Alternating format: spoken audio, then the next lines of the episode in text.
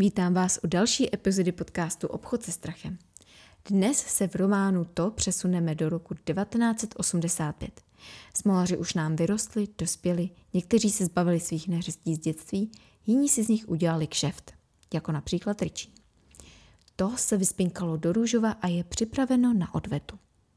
Uplynulo 27 let, proto jen malé střímnutí, ale pro smolaře podstatná část života, během které dospěli. Už nevěří na Ježíška, na pohádky o Jeníčkovi a Mařence nebo o trolech pod lávkou. A proto jsou oslabení. Možná už nenajdou zbraně, které měli jako děti. To chce odvetu. Věří, že je na ně připravené a volá je k sobě. Mike dlouho váhá, ale když se u jednoho z mrtvých dětí objeví nápis Pojďte domů, pojďte domů, pojďte domů, ví, že nastal čas, aby smolaři dodrželi svůj slib. Když se všichni, až na stena, sjedou do dery, uspořádá Mike setkání na večeři. Vyprávějí si, co teď všichni dělají, jako na klasickém srazu základky po 20 letech. Zjišťují, že mají několik věcí společných. Ti, co se z dery odstěhovali, zapomněli na to, co se tenkrát stalo a vzpomínky se jim začaly pomalu vracet až potom, co se Mike ozval. Stejně jako jízvy na rukou. Všichni kromě Majka jsou úspěšní a bohatí. Taky nikdo z nich, včetně Majka, nemá děti. Při povídání si začínají vybavovat střípky společných zážitků a rozumějí si stejně dobře jako před lety. Taky ale všichni tak nějak cítí, že to je tam s nimi. Pak jim Mike sděluje, že vraždy v Derry znovu začaly a seznamuje je taky s děsivou historií města. Smolaři si odhlasují, že půjdou to zabít. Nakonec Mike navrhne, aby si teď každý zvlášť došel na takovou procházku někam, kde si to pamatuje nejvíc. Ještě předtím si ale rozbalí štěstíčka. To jsou ty čínské koláčky štěstí, co se dávají jako bonus k jídlu. Jsou vyrobené většinou z mouky, cukru, vanilky a sezamového oleje, do křupava usmažené a uvnitř mají papírek s předpovědí nebo nějakým rčením. Akorát, že nejsou z Číny a pochází pravděpodobně z Kalifornie. Místo milé zprávičky na ně ale uvnitř čeká nechutné překvapení.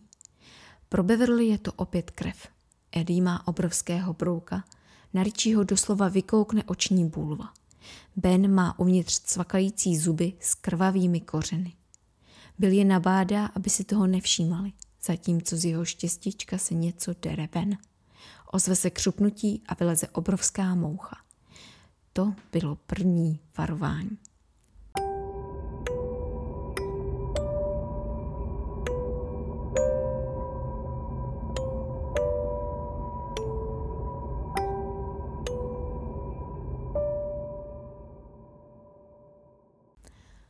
Znovu se potom s Pennywisem smolaři potkávají na svých procházkách. Ben ho vidí ve své milované knihovně jako upíra. Eddie u baseballového plácku narazí na krkavce, který zahynul před 27 lety v kanálech. Je to krkavec, ale zároveň vypadá i jako malomocný. Pak Eddie ho ještě pronásledují děti, které znal, když bydlel v Derry. Všechny už jsou ovšem po smrti. Beverly jde navštívit otce, ale zjistí, že ten už je mrtvý pět let, když místo něj otevře osmdesátiletá stařenka, která ji pozve dál. Pak se ovšem před jejíma očima promění nejdřív odpornou ježibabu z perníkové chaloupky a poté v rozpadávajícího se Elvina Marše, jejího otce. A Richieho znovu vyděsí obrovská socha před městským centrem. Jen teď to není Paul, ale obrovský plastový klaun. Jediný byl se s klaunem neshledá, za to ale potká dvě děti. První z nich je kluk, který mu prozradí, že z kanálu občas slyší hlasy. A jeden jeho kámoš dokonce tvrdí, že tam viděl žraloka. Což mu přijde legrační, protože co by tam dělal žralok, že jo? Já bych se ale vsadila, že ten žralok měl oranžový ploutve nebo tak. Protože každá Pennywiseova podoba má na sobě něco hnusného oranžového. A to je určitě proto, že oranžová je prostě hnusná barva. ne, jako pokud máte rádi oranžovou, tak eh, se omlouvám. Druhá je holčička, která mu poradí, jak se dostat do jejího oblíbeného vetešnictví. A tam samozřejmě ve výkladní skříni objeví byl starého dobrého stříbrňáka. Koupí ho a spolu s Mikem opraví. Mike totiž čirou náhodou vlastní všechno na spravování kol, přesto, že sám žádné nemá. Od doby, co viděl stříbrňáka, se Billovi tlačí na mysl věta, tlačí pěstmi na ty sloupy a přesto tvrdí, že vidí duchy a neví proč. Mike mu řekne, že je to z logopedie a v létě roku 1958 si ji mumlal pořád, ale nikdy se mu nepodařilo ji vyslovit. Byl ale ví, že jednou se mu to přece jen povedlo. Jenom si už nevzpomíná kdy.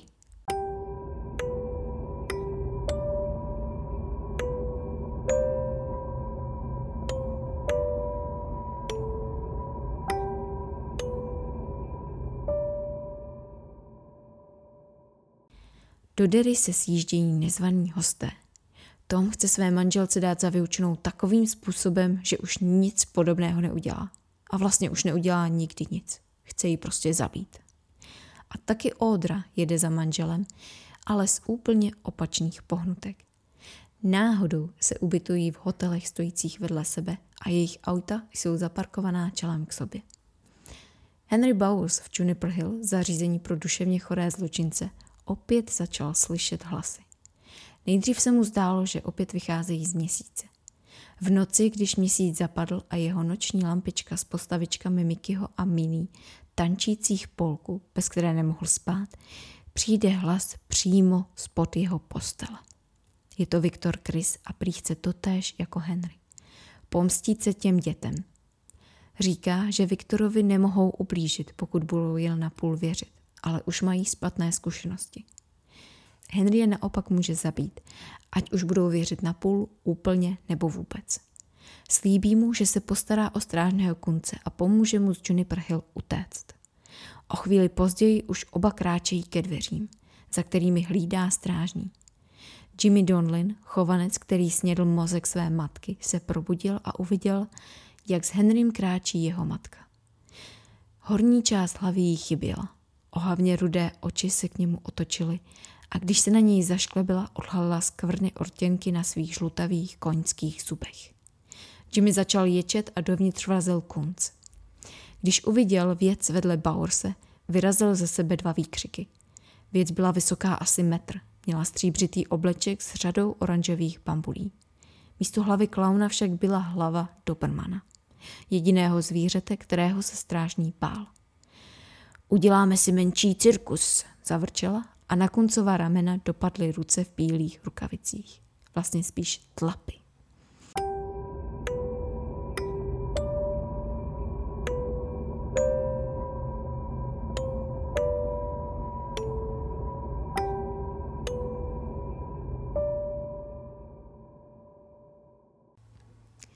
Smoláři se po procházkách znovu setkávají. Všichni vyzbrojení láhvemi s alkoholem, povídají si a dávají dohromady své vzpomínky.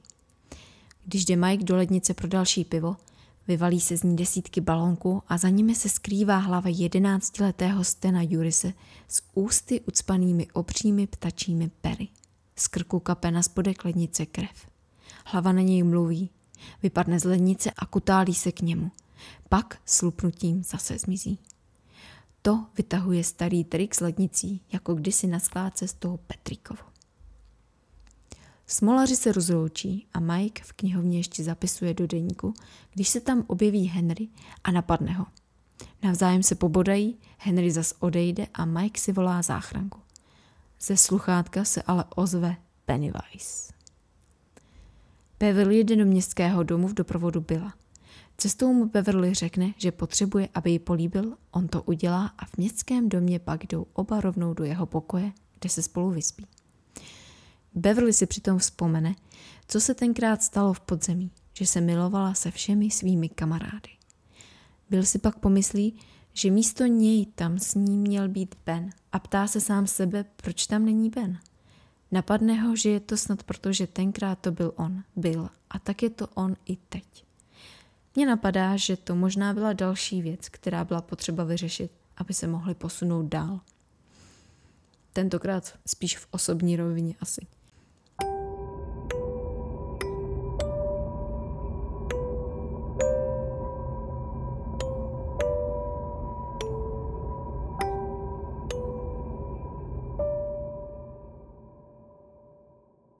Henryho venku vyzvedne hnilobou páchnoucí krkavec s rozšmelcovaným obličejem v Plymouth Fury z roku 1958, což, jak už jsem říkala posledně, bylo stejné auto jako Christína ze stejnoměného románu z roku 1983. V tom ho doveze k městskému domu, kde jsou ostatní smolaři ubytovaní. V přihrádce mu to nechá seznam z čísly jejich pokojů, aby je nemusel hledat. To je od toho hezký. Jako první zaklepe na dveře Eddieho. Dojde k zápasu, ale Eddie se naštěstí podaří Henryho zabít rozbitou lahví. Mezitím se Tomovi zdá noční můra, ve které je vtělený do Henryho Bowerse. Nějaký hlas mu našeptává, že ho jeho žena podvádí a že ho dovede za ní, aby si to s ní mohl vyřídit. Zlý sen se zdá i Audře a ona je pro změnu v kůži Beverly. Když se probudí, zapne se televizor a v něm je clown s useknutou hlavou producenta jejich právě natáčeného filmu v ruce. Vyděšená Audra se okamžitě vydá za Billem, ale na parkovišti ji za rameno chytne Tom.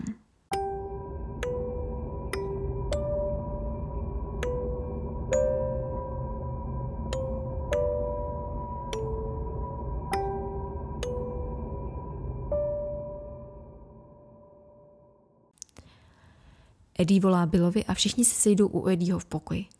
Bev volá do knihovny, kde to zvedne policista a hned ji podezřívá, že má něco společného s útokem na Majka. Richie volá do nemocnice a vydává se za reportéra, aby zjistil stav Majka. A přitom mluví s nějakým panem Kerpaskianem, který má být český žid, mimochodem. Shodnou se na tom, že kvůli Henrymu nebudou volat policii, protože by byla proti ním, protože je taky ovládá to. To je Derry a Derry je to. Navíc by je vyslýchali a tím by ztratili čas. Vydají se tedy hned na lada. Před přečerpávací stanicí najde Bill Odřinu kabelku. Je strachy bez sebe, takže pospíchá, aby ji našel.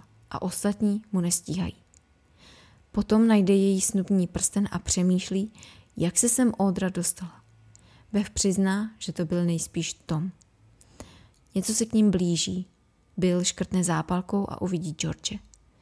Ten mu vyčítá, že zemřel kvůli němu. To si myslí, že tak přesvědčí ostatní, aby byla opustili, ale oni ho místo toho začnou povzbuzovat, aby to zabil.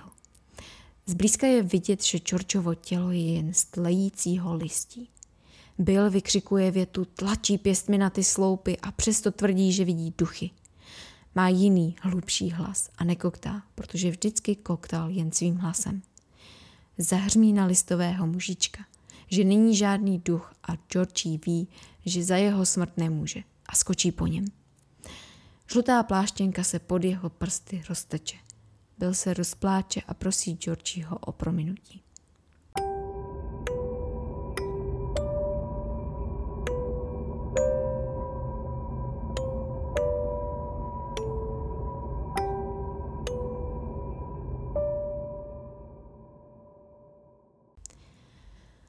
Zatímco se smolaři blíží ke dvířkům, v dery kostelní hodiny, které poctivě odbíjely každou hodinu a půl hodinu s výjimkou jediného poledne v den, kdy vybuchly Kitchenerovy železárny, neodbyly pátou. Staří lidé se probudili, posadili se a přemítali o tom, že něco není v pořádku. Byli na stráži. Z nebe se začaly snášet první kapky deště, které odstartovaly ničivou bouři. Voda v kanalizaci stoupá, až městem otřese podzemní výbuch a ze záchodu vytrysknou sračky a splašky.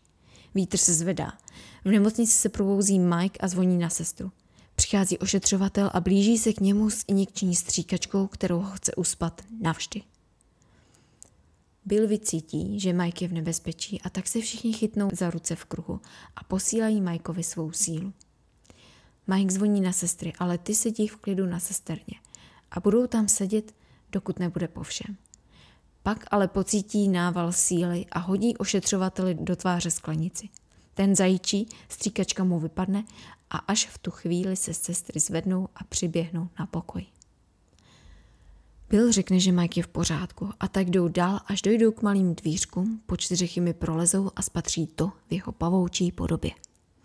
Když se pavouk pootočí, spatří Ben, že je to březí samice – a pochopí, že byla březí už tenkrát. Ale nikdo si toho nevšiml. Nikdo, kromě Stena. A proto taky Sten spáchal sebevraždu. Smolaři vykročí obluvdě vstříc. Ben se cítí tlustý a vítá to, protože se musí stát zase dítětem, aby s tím mohl bojovat. Bill se znovu ocitne v prostoru, kde se mu to vysmívá a tvrdí, že želva už je mrtvá. Bill se zkusí zakousnout se tomu do jazyka, ale mine. Mezitím si Richie všimne Audrey a Toma, zavinutých do pavučin. Billovi z nosu vystříkne krev, je mimo, pavouk se k němu přibližuje a chce ho zabít. Zatímco Bill křičí, že želva je mrtvá. Richie se zašklebí. Nahodí hlas irského policajta, začne si to dobírat a tím se tomu zakousne do jazyka. A sám teď letí kosmem. Proletí kolem obrovské mrtvoly želvy, ale pořád se směje. Volá Byla a pochopí, jak to zaskočil tím, že mu vyrazil na pomoc. Mimochodem, všimli jste si, že nejčastěji se tomu postaví bok po boku Bill s Richie? Přičemž Bill je ten, kdo řekne, jdeme do toho a Richie by se na to nejraději vykašlal, ale stejně do toho jde taky a většinou pak Billovi zachrání pozadí. Richie uvidí mrtvé světlo a smích ho přejde. Chytí byla za ruku a donutí to, aby je vrátilo zpět. Ale ještě než se úplně vrátí, pokusí si je to znovu setřást. Eddie vidí, že pavouk už krvácí na několika místech a pustí se do něj svým respirátorem. Ale ten mu za to ukousne ruku. Bill a Richie přijdou zas k sobě a jdou k němu. Beverly pláče a snaží se ho ošetřit, ale Eddie umírá. Poslední, co řekne, je, aby mu Richie neříkal Ede. Chci říct, proč mu to tak vadí, ale zemře dřív, než to stihne vysvětlit.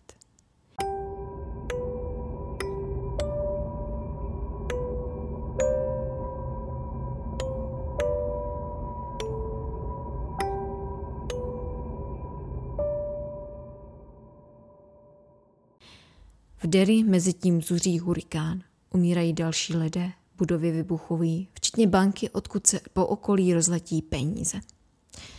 Beverly řekne zbývajícím třem, že se o Eddieho postará a oni mají jít to dorazit, aby Eddie nezemřel zbytečně.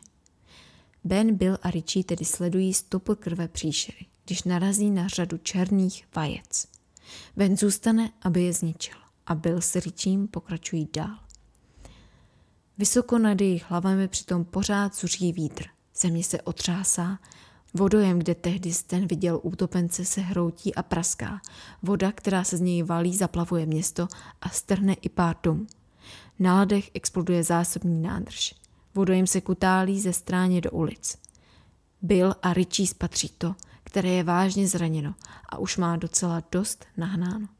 Společně na to zaútočí silou paměti, touhy, lásky a nezapomenutelného dětství. Jejich sílu navíc umocňuje Igán. Pavouk se po nich hrabe nohama.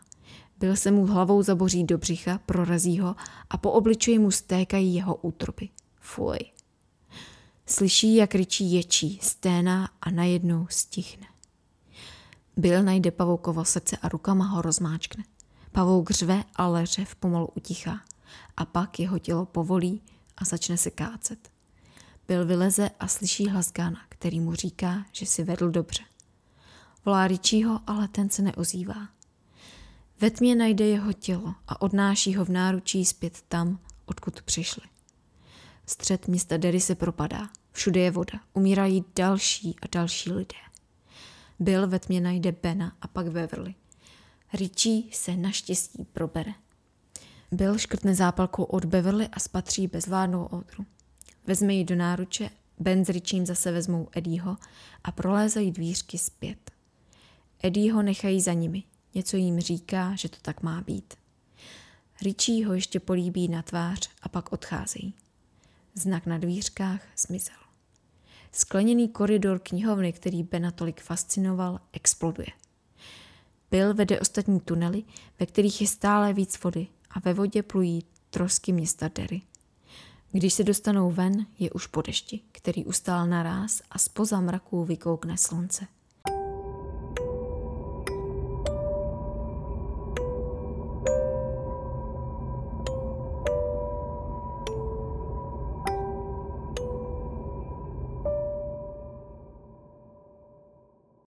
Bill uviděl kluka v galoších s lodičkou. Byl to ten s tím skateboardem. Jizvy z dlaní jim zmizely. Ben s Beverly se dali dohromady a odjeli spolu do Nebrasky. Richie se vrátil do Kalifornie. Bill přestával koktat, Ódra byla potom, co spatřila mrtvá světla, pořád katatonická. Mike, který stále ležel v nemocnici, nabídl Billovi, aby zůstali spolu se ženou zatím u něj doma. Třeba se z toho Ódra ještě dostane. Mike s Billem navzájem věděli, kdo ten druhý je, protože byli ještě v Derry. Ale na ostatní, co odjeli, začali zapomínat. A oni zas na ně a na všechno, co se stalo. Zápisky v Mikeově deníku pořád víc pledly. Mike si to vykládal tak, že tentokrát to skutečně zabili. A není tedy potřeba, aby někdo držel stráž.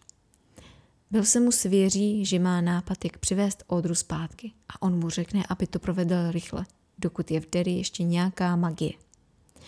A tak byl jednoho dne vytáhne svého stříbrňáka. Posadí se na něj i se svou netečnou ženou a jede jako šílenec. Tak rychle, že by se mohli zabít.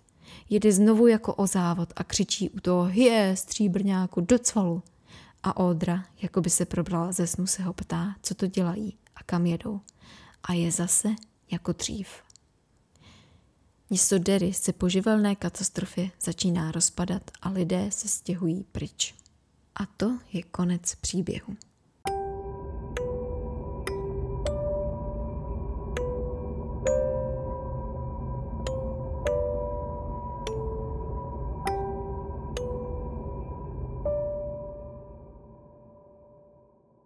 Podle Kinga dobrý horor závisí čistě na dobrých postavách.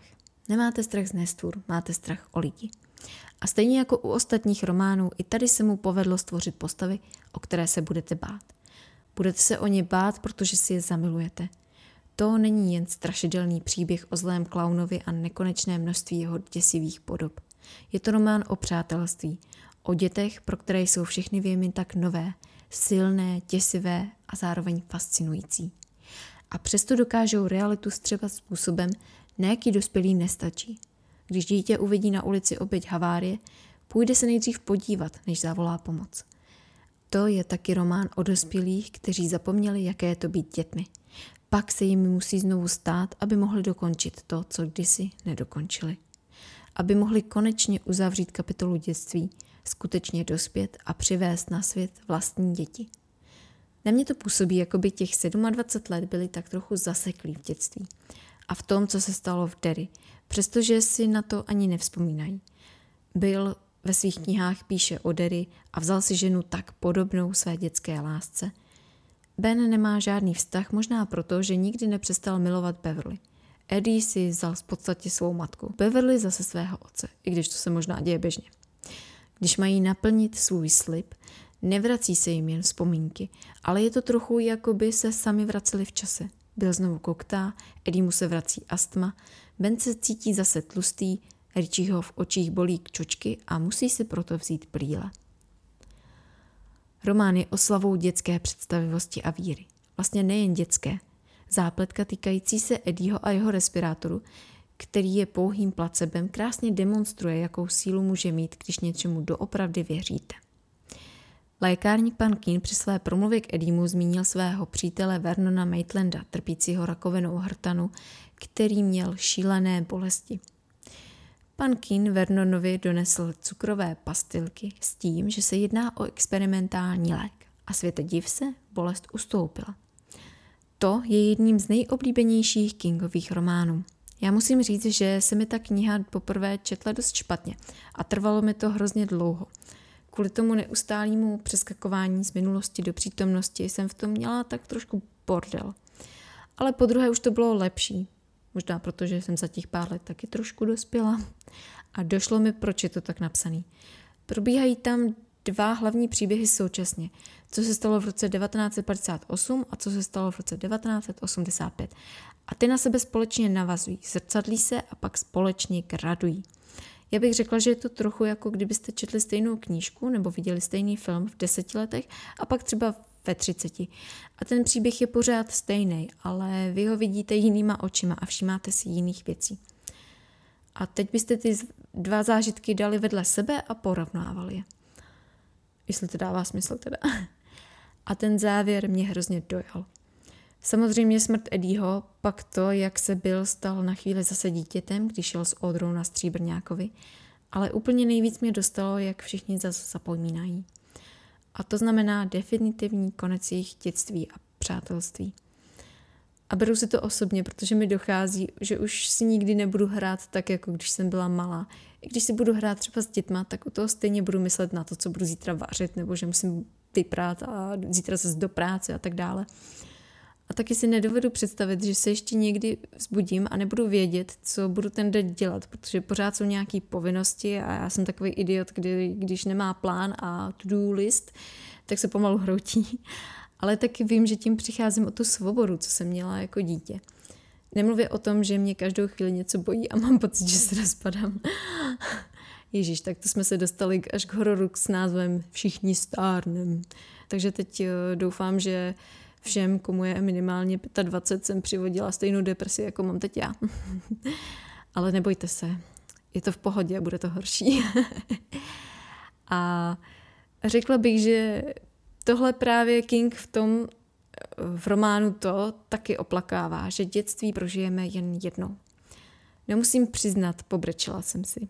Ano, brečím u knížek a Kingovi se to povedlo několikrát mě rozplakat, jako kdo nebrečí třeba u filmu Zelená míle, tak není normální podle mě. Já volím už od začátku preventivně, protože vím, jak to dopadne a s knížkou to bylo podobně, akorát už je to teda blbý, protože pak na to přes ty slzy vůbec nevidíte.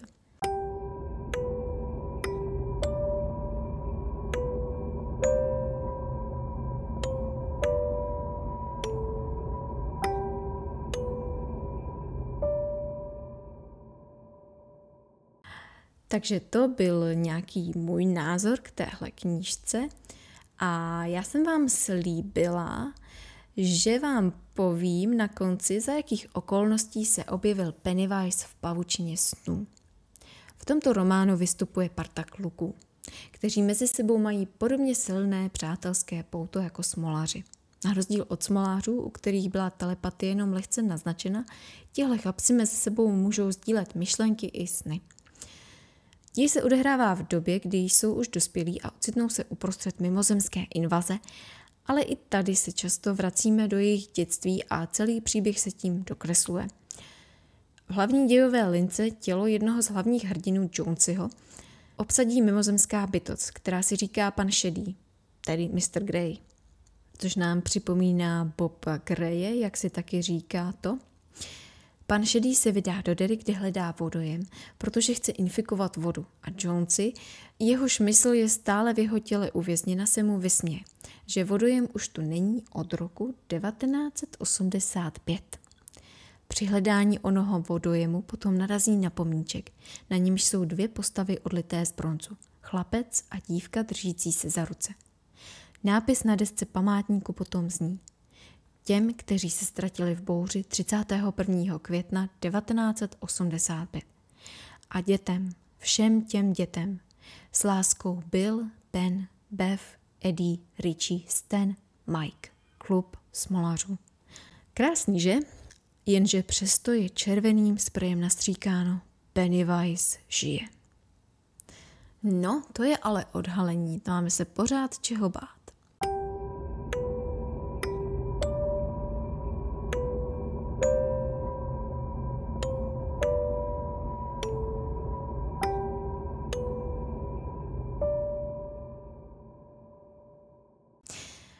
Tímhle jsme ukončili povídání o knize to a v další epizodě se podíváme ještě na adaptaci na minisérii z roku 1990. Ještě bych vás ráda pozvala na svoje Hero Hero, najdete mě tam pod stejným názvem jako tady, tedy Obchod se strachem. Přeplatné stojí 4 eura a dám tam epizodu o strachu z klaunů a dalších zlých klaunech a budu tam nadále předávat bonusové epizody. Tímto se s vámi loučím, mějte se krásně, nebojte se bát a příště zase ahoj.